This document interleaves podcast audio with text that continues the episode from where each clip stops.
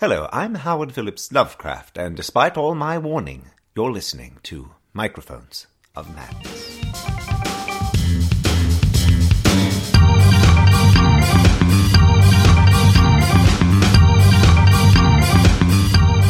Hey everybody, it's Microphones of Madness. I'm Rodney. Over there, Steve. Ahoy. Ahoy. Today we are doing something we've been waiting three years to do. Uh, we're starting a discussion of Clark Ashton Smith stories. Um, we're going to do three over the course of November. We're going to start today with the uh, the tale of Satampra Zeiros. This was the first Hyperborea story and also the first appearance of Tsathoggua. Yeah, the big hairy toad. The bat-eared toad-faced dude. Now, this story was written uh, November nineteen twenty-nine. Yep.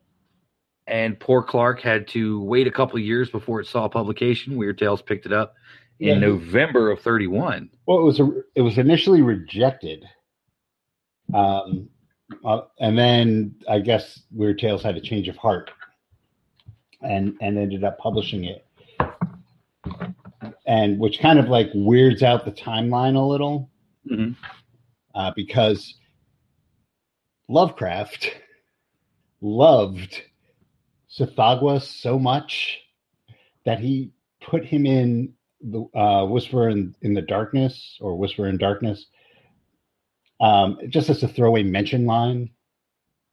But that story ended up being published by Weird Tales a few, like in the issue or the or two issues before the issue that had this tale in it. So you, you get um, this period where Tsathoggua was falsely attributed to H P Lovecraft. So it's kind of like that whole X-Men Doom Patrol kind of thing. Right, right. Except that, um, yeah, I guess you're right. Exactly, because the, the X-Men was was the the copy, but got mm-hmm. more acclaim than the original. Right, and they were only a few months apart in debut. Right.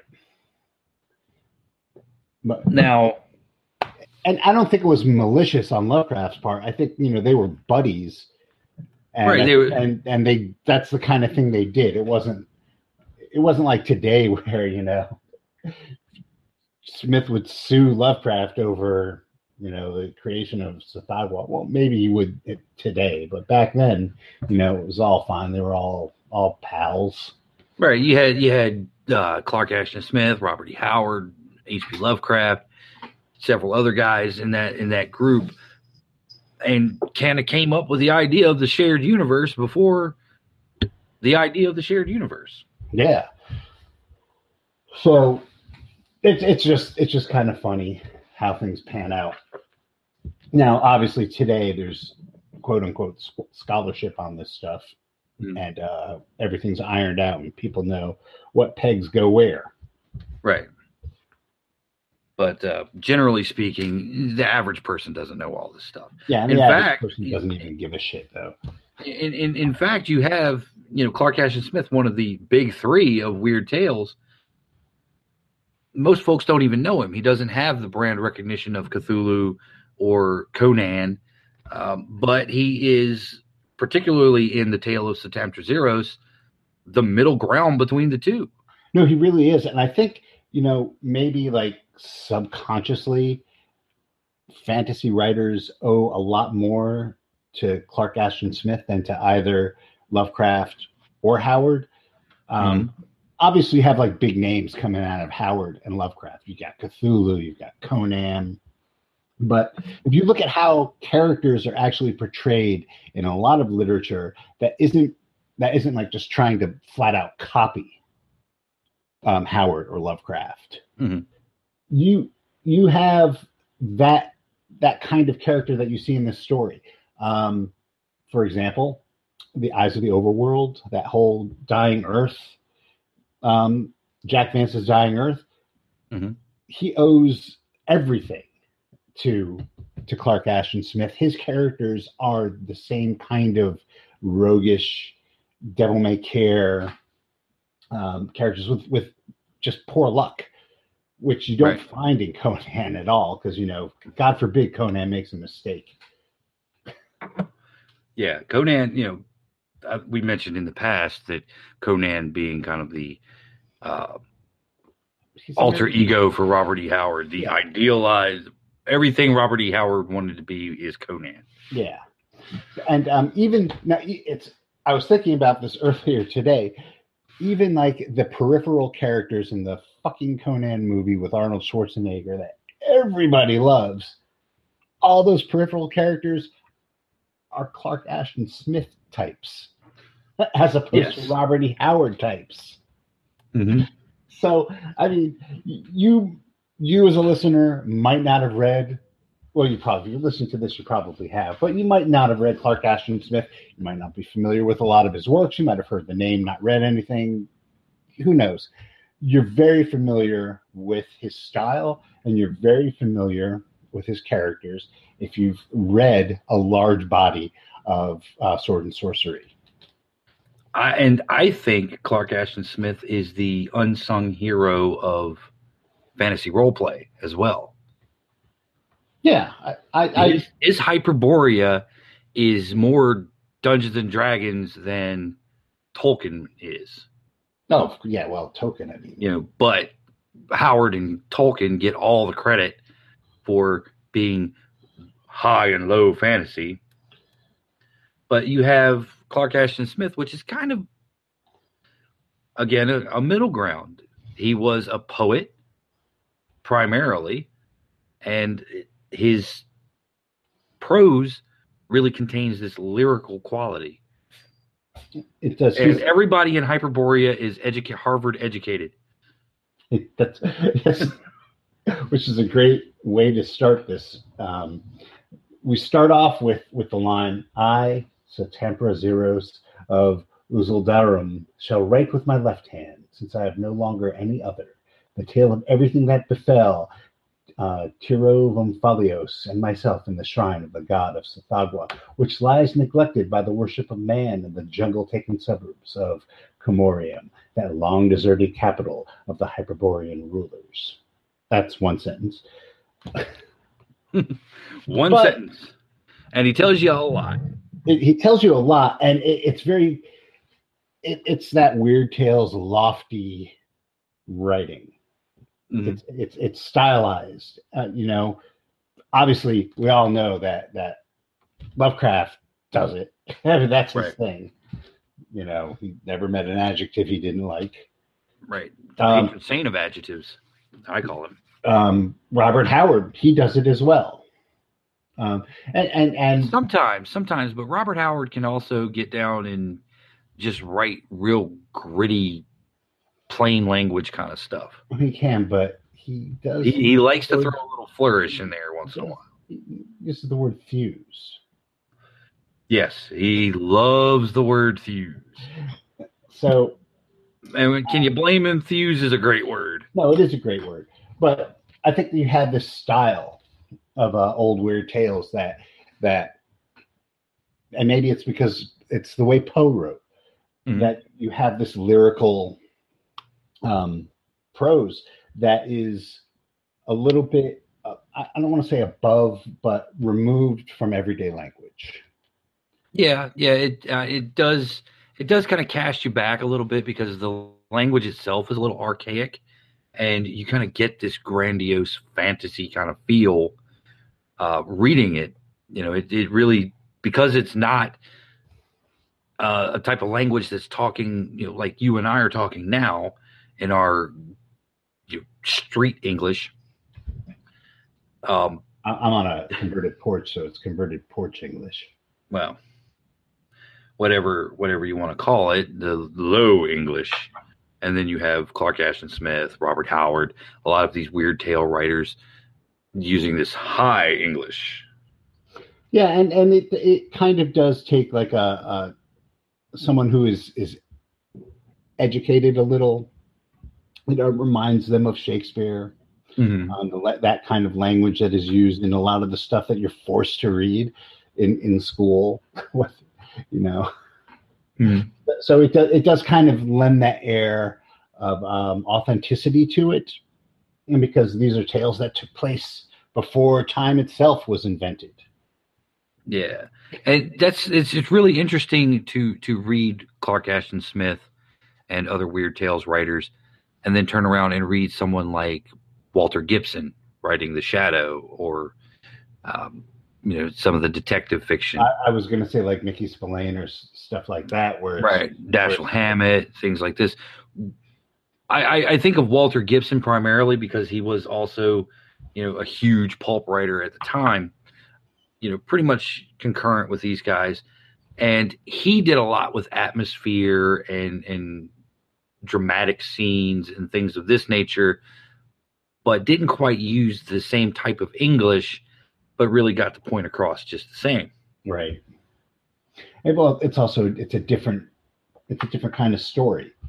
Mm-hmm. Um, I mean, I, I'd have to go back and, and read through stuff, but if you have somebody like, I want to say Howard, because Howard wrote in a lot of different styles, like mm-hmm. he would have boxing stories and desert adventure stories and right. sword and sorcery stories and, you know, just different, different um, tropes that he would use. And I wonder how, because I've never done a comparison, how his language differs from um character to character and setting to setting, and if, if it even does, it, it might not. I might be giving him too much credit. Oh, I'm sure. I'm sure the Robert Howard scholars out there are probably like, you don't know this. Shame on you, you bastards! Thinking you have a talk show on the internet talking about uh, books, fucks. Fortunately for us, this show, this particular show, is about Clark Ashton Smith. That's right. Not Robert E. Howard. So correct. Anyway, that is right. And we are not a literary criticism show. We are a literary hodgepodge circus. Yeah. Literary jugglers. Now, the tale of Satampra Zeiros is in an elevator pitch. A survivor of the Tomb of Horrors writing a letter to all the other players who will come in the future. Don't go there. Don't fucking go there. No matter how much they tell you you can gain, how much gold is there, how many precious stones, they tell you that you, you could walk through the streets and just find precious stones just laying around. Don't believe it. Don't, but don't go there. Don't go near the old city of uh, Commoriom. That's right. So it's a it's a buddy story. It's a buddy story. I was going to say it was a crime comedy. It's a crime comedy. It's kind of a caper story. Mm-hmm. Um, I think it owes a lot to um, to uh, the Hound, Lovecraft's The Hound, mm-hmm. and to the uh, statement of Randolph Carter, just in the. The uh, relationship between um, Satampra Zeiros and his buddy uh, Tirouv Ompallios, Ompallios, his, his uh, heterosexual life mate. Yeah, I mean, possibly it, we're we're they, assuming that. Yeah, I mean, they, I, I've always felt that the that the um, characters in The Hound were homosexual. Uh, I, I, there could be a an argument made that these guys were lovers.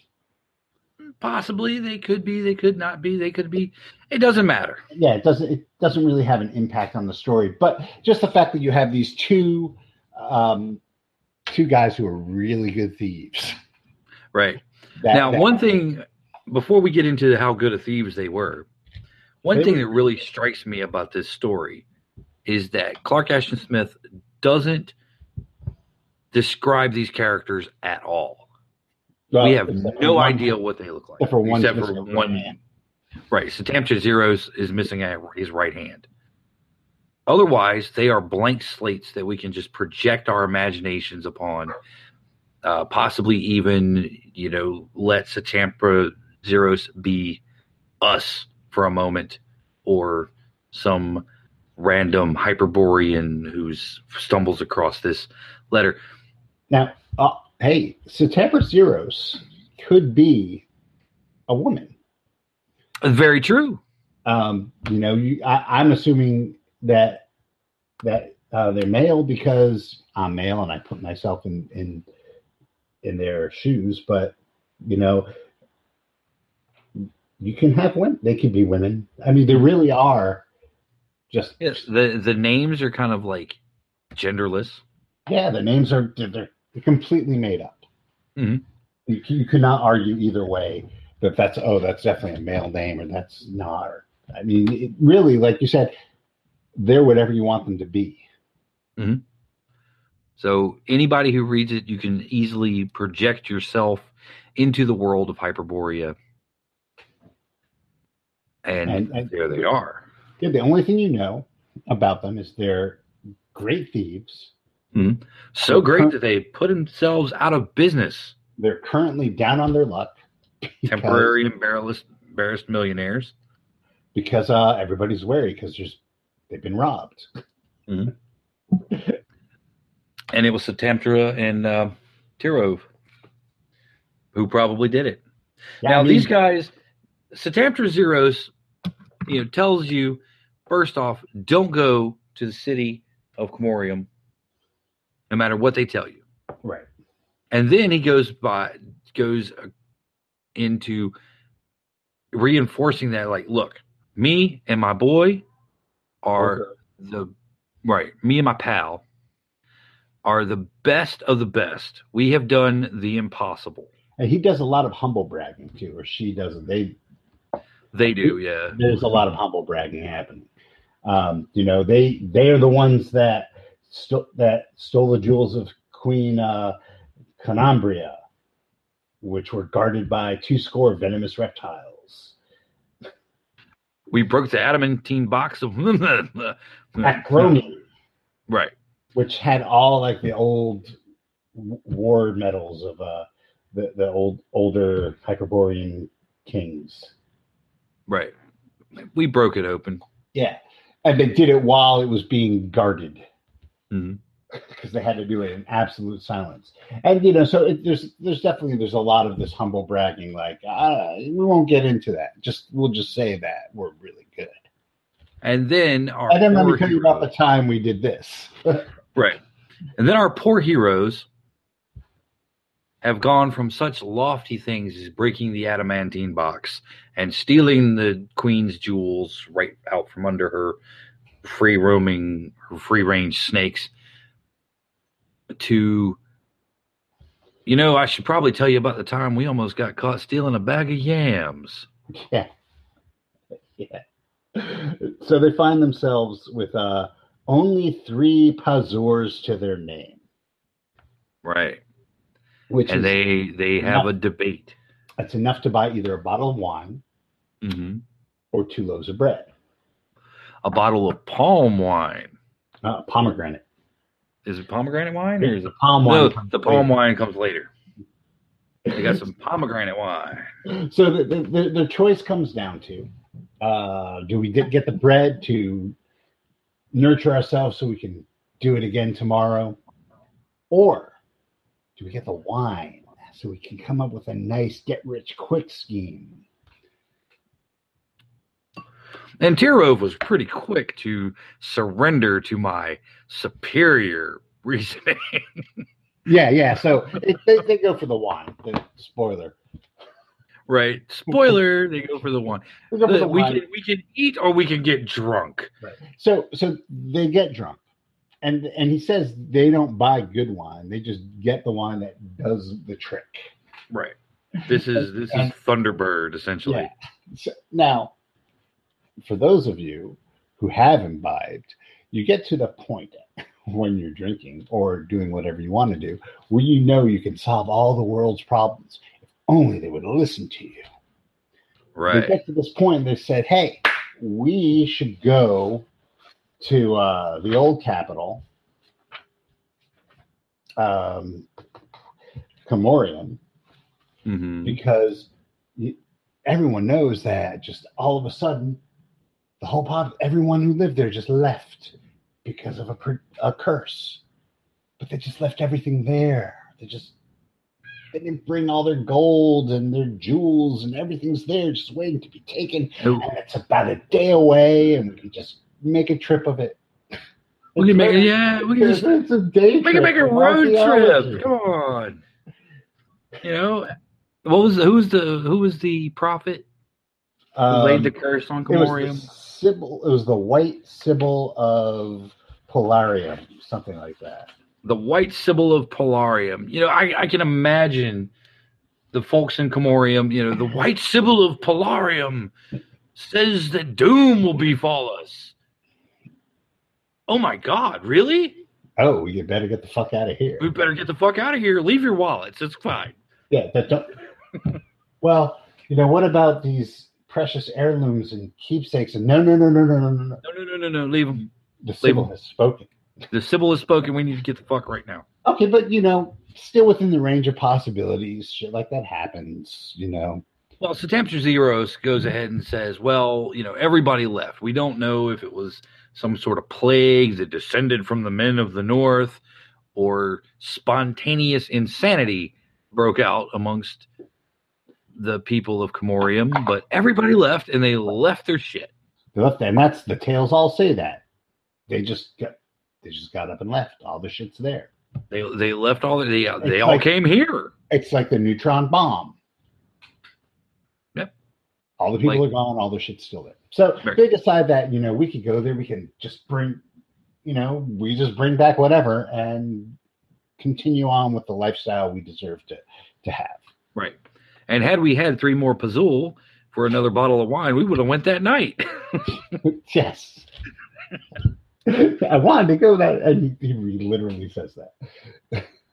So they, they go to make preparations for the trip and they run into their landlord, who's trying to get their rent, and they basically all but say they beat the shit out of them.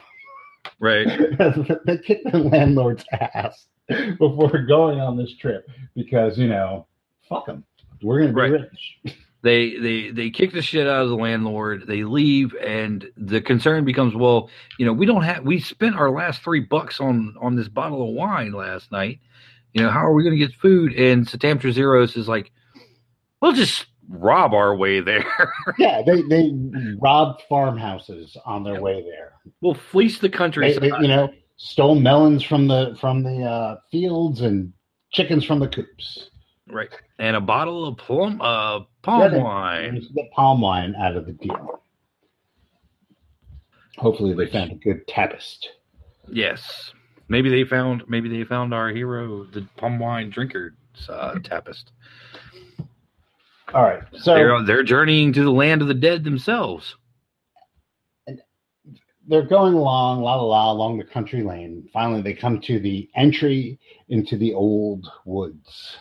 And once they hit the old woods, everything changes. Um, there's a, it, it reminded me of uh, The Heart of Darkness. Mm-hmm. If you ever read Heart of Darkness, um, a good deal of that book is spent describing the oppressiveness of a of, of the surrounding jungle, right? The, all the old growth, yeah.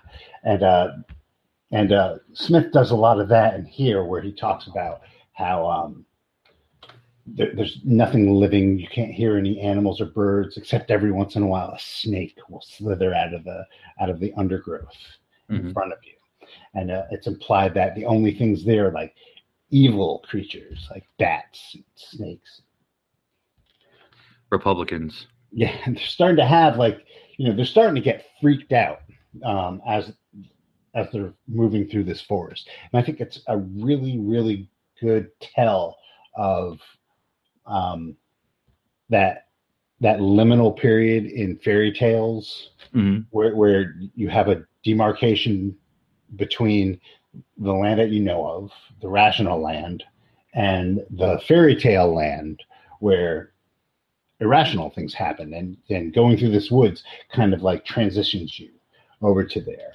And uh, the only thing that gets them through this without them like totally freaking out is the palm wine.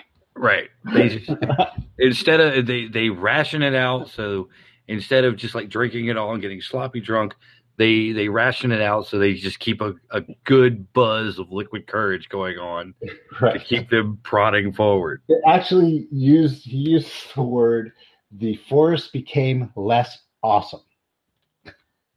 Right, we drank until the forest became less awesome. It's like, oh, yeah. Which is, which is, you know, nowadays we use the word awesome to denote something that is clearly great mm. and awe-inspiring. But right. well, back then, awesome meant, like, greater than you mm-hmm. and can smite you. Right. It's awesome. It was awesome. Mm-hmm. They, so, uh, so, they, so they were able to actually beat back the night, so to speak, um, by getting getting verschnickered on the way to the city. Absolutely, absolutely. Which and then help them out when they actually reach the city. No, no. Because they, all of a sudden they, they reach this. It's a beautiful place filled with like these old marble buildings, and he takes the time to describe just the wondrous awe of this city. And but because they're a little drunk, um, and maybe it's because of instinct as well, because they are thieves, they go down a back alley in the deserted city. Right. They go down. They go down the back alley. But it's also interesting that this city of Commoriom seems to be a, a mixture of styles as well, of architecture. He, he talks about columned buildings and obelisks, and so a little bit of this, a little bit of you know that. I'm I'm guessing it's a very ancient city. That it's one of those cities that um, has just been there forever, mm-hmm. and you know it's built upon and built upon with different cultural trends as the millennium go by. Pardon me, as the millennium go by. And then, you know, poof, everyone is, is gone. Mm-hmm. It, it it brings brought to mind um, Anchor Watt. Yeah.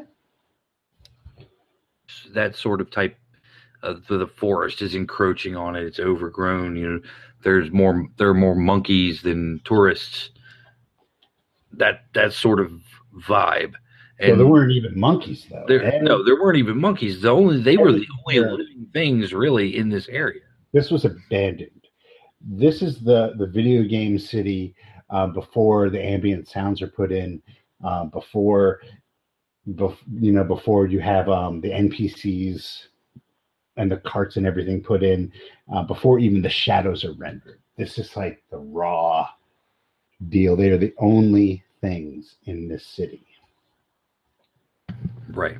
And they're sneaking down this back alley. They duck into, well, that looks like an interesting place. They duck into this temple. Yeah, but they know whose temple it is. Right. Um, because, you know, he, and I'm just going to come out and say it. It's uh, Tsathogua's temple, and they know it. And they're not, like, going into some mysterious old shrine. Um, they're like, oh, yeah, this is Tsathoggua. Um, who has a bit of a reputation in um, Hyperborea at large as being one of the elder gods that um, has lost human worshipers. And the only things that worship are the ancient evil species like apes and snakes and, and long, long-toothed tigers. Yeah, so like these, these ancient enemies of man worship Tsathoggua. So it, it's a... It's a It's a primordial force. It's mm-hmm. it, it's older and more evil than whatever gods they have going on in Hyperborea at the time. Mm-hmm. And you got to wonder, why would you go in there? You have this whole beautiful city of riches stretched out in front of you. Why would you go into like the most evil place in the world? They never really explain why. Maybe because they were drunk. I, I, that's what I'm guessing is because they were drunk. Maybe um, they thought, ooh, this place has got to have some good stuff because it's old, good godly stuff. You know, like the whole um, Wesley Silver J- crosses. And the things. Wesley James Young uh, attitude. Well, these are very Wesley James Young characters. They are. Satampra Zeiros is clearly... Wesley. He's clearly a Clearwater. That's what Satampra Zeiros means. That's right. It's Hyperborean, Hyperborean for Clearwater. Actually, didn't Wesley uh, recommend this story to us? He did. Uh, both Wes and Nick did. Ah. All right. So they go in there and they're checking out the statue and they're like, man, this statue sucks. The statue sucks. The temple sucks. And there's nothing in there. Right. There's everything, nothing in there but a bowl. Everything is made from the same dark material. The eye, they, they, they figure, you know, you figure you're going to go into this, this temple and there's going to be like jewels for eyes on the statue, like on the player's handbook. Right. But there's not. Actually, the, the image on the player's handbook is very similar to Tsathoggua. Yeah, ex- except for, you know... It's more demon-y than... than yeah, we're talking A D and D first edition. Right, first edition player's handbook. And there's jewels. And there's jewels for eyes. And there's jewels for eyes. And they're they're uh, they're prying them out and they're carting away some lizard thing. Right. So, so yeah, so there's nothing there, at, except for this bowl that's filled with, like, some fetid liquid, like viscous oily that, liquid. That really stinks. Yeah, it stinks of, like, the swamp. Mm-hmm. And for some reason, I guess because they were drunk, hey, they go over to the bowl. Yeah, let's go touch it. Yeah, let's go look at Listen, Well, there's let's no look, nothing to steal. Let's go look in the bowl and see what's going on there. Yeah, so the bowl starts to boil over, and this is the coolest thing in the world. um, yeah, so hold on, because I have it, I have it right here.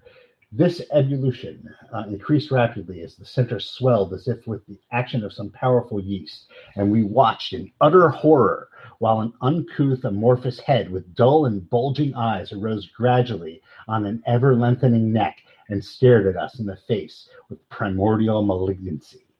Then, two arms, if one can call them arms, likewise arose inch by inch, and we saw that the thing was not, as we had thought, a creature immersed in the liquid, but that the liquid itself had put forth this hideous neck and head, and was now forming these damnable arms that groped towards us with tentacle-like appendages in lieu of claws or hands.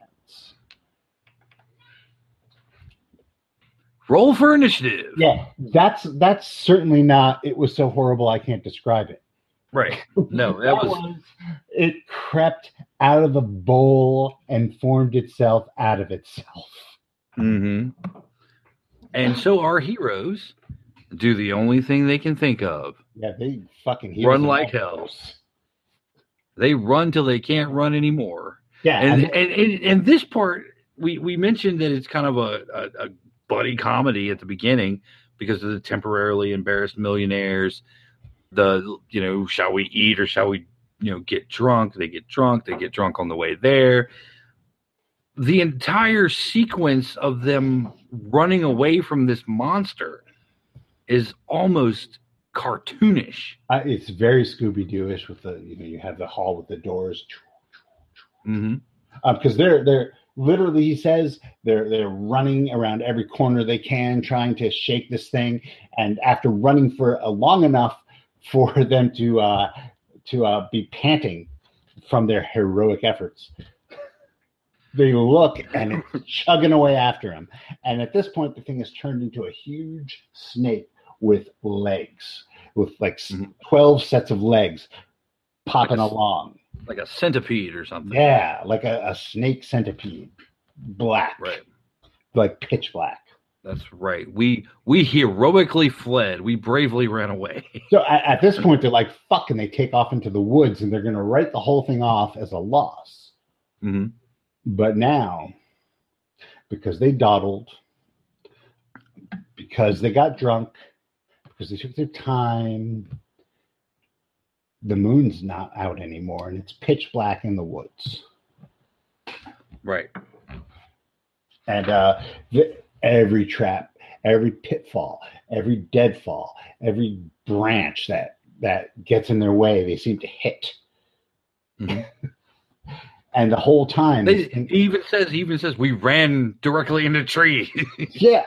So, like, it's it's pitch it's pitch black. They're panicking. And this unknown thing is coming after them. And it's like a horrible thing. They describe it as its mouth just keeps on opening and opening so that they know that if it catches them, they're gulped down in one bite. Mm-hmm. So where do they run? They they run back into the city, and instead of picking a different building, yeah, they they, they end up running around in a circle, mm-hmm. and they end up back into the city, and in, yeah, instead of like going into another building, barring themselves somewhere else, they go right back to the temple. They run inside, they shut the door, they throw, slam one of the locks up, and the sun starts to rise. Yeah, but- and the light starts piercing through a cleverly foreshadowed series of holes at the top of the door. Right. Well, the door doesn't fit very well anymore. It's starting to rot off of its frame. Right. Um, there's definitely some some places where you can see daylight coming through. Mm-hmm. And the daylight doesn't make Tsathoggua look any better. No. But the horrible thing is the daylight gets blacked out. Mm-hmm. The daylight gets blacked out and, and this... The ooze creature, the black pudding, starts oo- coming through the cracks. Yeah, just like through each separate crack, filling it up, and then reforming on the other side. Right, very T one thousand kind of thing going on there. Yeah. nineteen twenty-nine, With, by the way. Right. Now, here's where we see the true nature of Satanpra's friendship. Yeah, this is great. With Tirouv. He looks over at his pal and says, "See ya," and runs behind the statue of Tsathoggua, which can only fit one person. Right. He, so Sathagwa's bulk, specifically his belly and his hips, is has enough girth to hide one. One guy. And poor Tirouv is left in there. He's looking around. Where do I hide? Where do I hide? Where do I hide? Well, there's only one place. There's only one other place inside the bowl. So he he climbs inside the bowl to hide. And right behind him. Right behind him. Comes, comes the thing. Mm-hmm. Into the bowl. And that's the end of our poor friend Tirouv. Right. So... Satampra decides, oh, well, this is my chance. Yeah, he must be full of Tirouv by now, digesting he's, him slowly. Back him, and he starts to, he hesitates at the lock, thinking, if I make noise, it's going to hear. But it's the only way. But and these are the men, these are the guys who broke the adamantine box. That's right, silently. Silently. Using acid, but he didn't bring us acid. Right. Because, you know, temporarily embarrassed millionaires couldn't afford it. That's right. So he rolls his stealth check and gets a one. He doesn't get a one. He, he fails did. it, though. Yeah, he gets a two. And a pseudopod just comes out like an afterthought from this bowl and wraps itself around his hand. Just as he gets the door open, and he pulls with all his might, falls backwards, and rejoices for a minute because he's free, only to realize my arm hurts. The thing took his hand. It's like my my man, you know, I'm free, I'm free. My arm, man, this shit stings. And he looks down at the the properties of this creature. Kind of cauterize the wound. Yeah, he describes it as like uh, being completely cold and like a, a cold liquid knife mm-hmm. had just constricted his his hand and uh, off of his off of his arm. Yeah, just kind of squeezed it right off. Just pop, and that's where it ends. And he he says, "You know what? He can eat my friend. Enjoy my hand, son, because I'm out of here." And yeah, he goes. And the last line. I mean, it's just just such a great story. I mean, he doesn't. It doesn't even say what happens. You assume he makes his way back because he's writing the damn thing, right? Yeah, um, somehow he gets some money because he uses some really expensive paper and really yeah. fancy ink to write this story. The, the last bit of this story is, I saw the tentacle recoil and shorten till it passed from view behind the rim of the basin, bearing my lost hand to join whatever now remained of Tirouv Ompallios. And that's the end. That's the end. And really, you don't need any more, because he got, you know, he got back to where he wanted to go. Who cares how? The, the good part happened. Mm-hmm. I mean, there, there's also kind of maybe an implication, since he's back there, he's writing this story, and he's using this the finest vellum made from mammoth hide and this special ink that dries a blood red color. That maybe, because it's Satampra Zeiros, he might have just like tore off part of his shirt, bandaged his shit up, went into a different building, scooped up a bunch of gold, and left. Yeah, very well could have. But maybe, you know, maybe that doesn't make him out to be a hero or or keeping people away from it. Maybe he just knows where not to go now. Yeah, and he t- he's telling people don't go there, and he's going there on the regular and just scooping up all this. Everything I don't know. I would never go back there. I'm sorry. You would never go back. I would never go back there. I mean, but it's really hard to say, because he's not an unreliable narrator in terms of his, his mental acumen. No. He's an unreliable narrator in, in the fact that he's a thief. Yeah, he's he's definitely a rogue, and he definitely has the capacity to to um, misdirect you. Mm-hmm. So right. Yeah, that's definitely a possibility. I personally would not go back there. You personally would not go back there, but you know, you're not Satampra Zeiros. That's and, true. And because you would not go back there, that means his story has done exactly what he wanted it to. It worked. Yeah. It, it certainly worked. Um, so that was that was a great story. I yes. loved it. Now, um, along those lines, he very well could have gotten to a, a fight with his buddy um, while they were looting the city instead of all this crazy stuff. Oh, lost yeah. His hand is- in the duel. Killed his friend, made it back, and you know, in order to not be prosecuted, made up this story, cockamamie story about this jelly in a bowl. Right, exactly. And he doesn't want anybody to go there because they'll find the body and realize that he's a murderer. Right, and and take away his source of income. Oh, absolutely. So there's so many ways this story could go.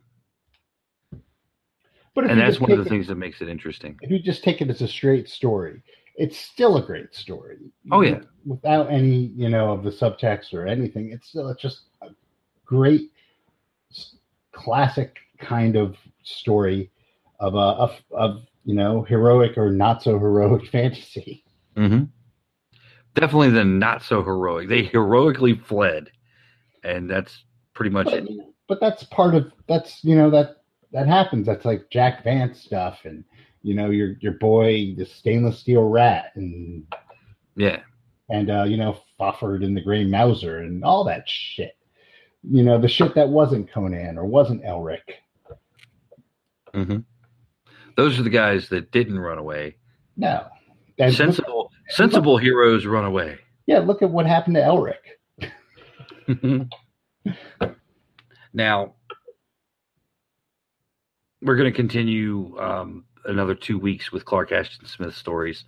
Um, what are we looking at next? I think next we were going to actually do, um, was it the Seven Geuses or the Dark Eidolon? I think we were going to do the Dark Eidolon next. All right. Dark Eidolon is next, and then probably the Seven Geuses, Geuses. Right. I don't know how you say it, but that's going to be next. Yes. So catch us for the rest of Clark Ashton Smith month. And we also have another big announcement is Microphones of Madness is now available on Spotify. Yeah, have that. So you can uh, you can't add podcast playlists just yet. I believe their functionality is still fairly new. But uh, you can catch if you listen if you have Spotify, you listen to Spotify a lot, you can catch the Microphones of Madness there. Um, you can catch us on Stitcher, the usual outlets, Podbean, iTunes, Google Play, pretty much anywhere you can get podcasts, you can find Microphones Madness. Yeah, we're pretty much everywhere. So when you find us, throw us a like, throw us a share, leave a review. And all of that goes to help us tell us how perhaps lame even we are. Become better. Yeah. Tell us how lame we are, and we can work on becoming better. That's true. So until then, say goodnight, Gracie, and keep thirty luck points like Satampra Zeiros did. He certainly did. Good night, everybody. See ya.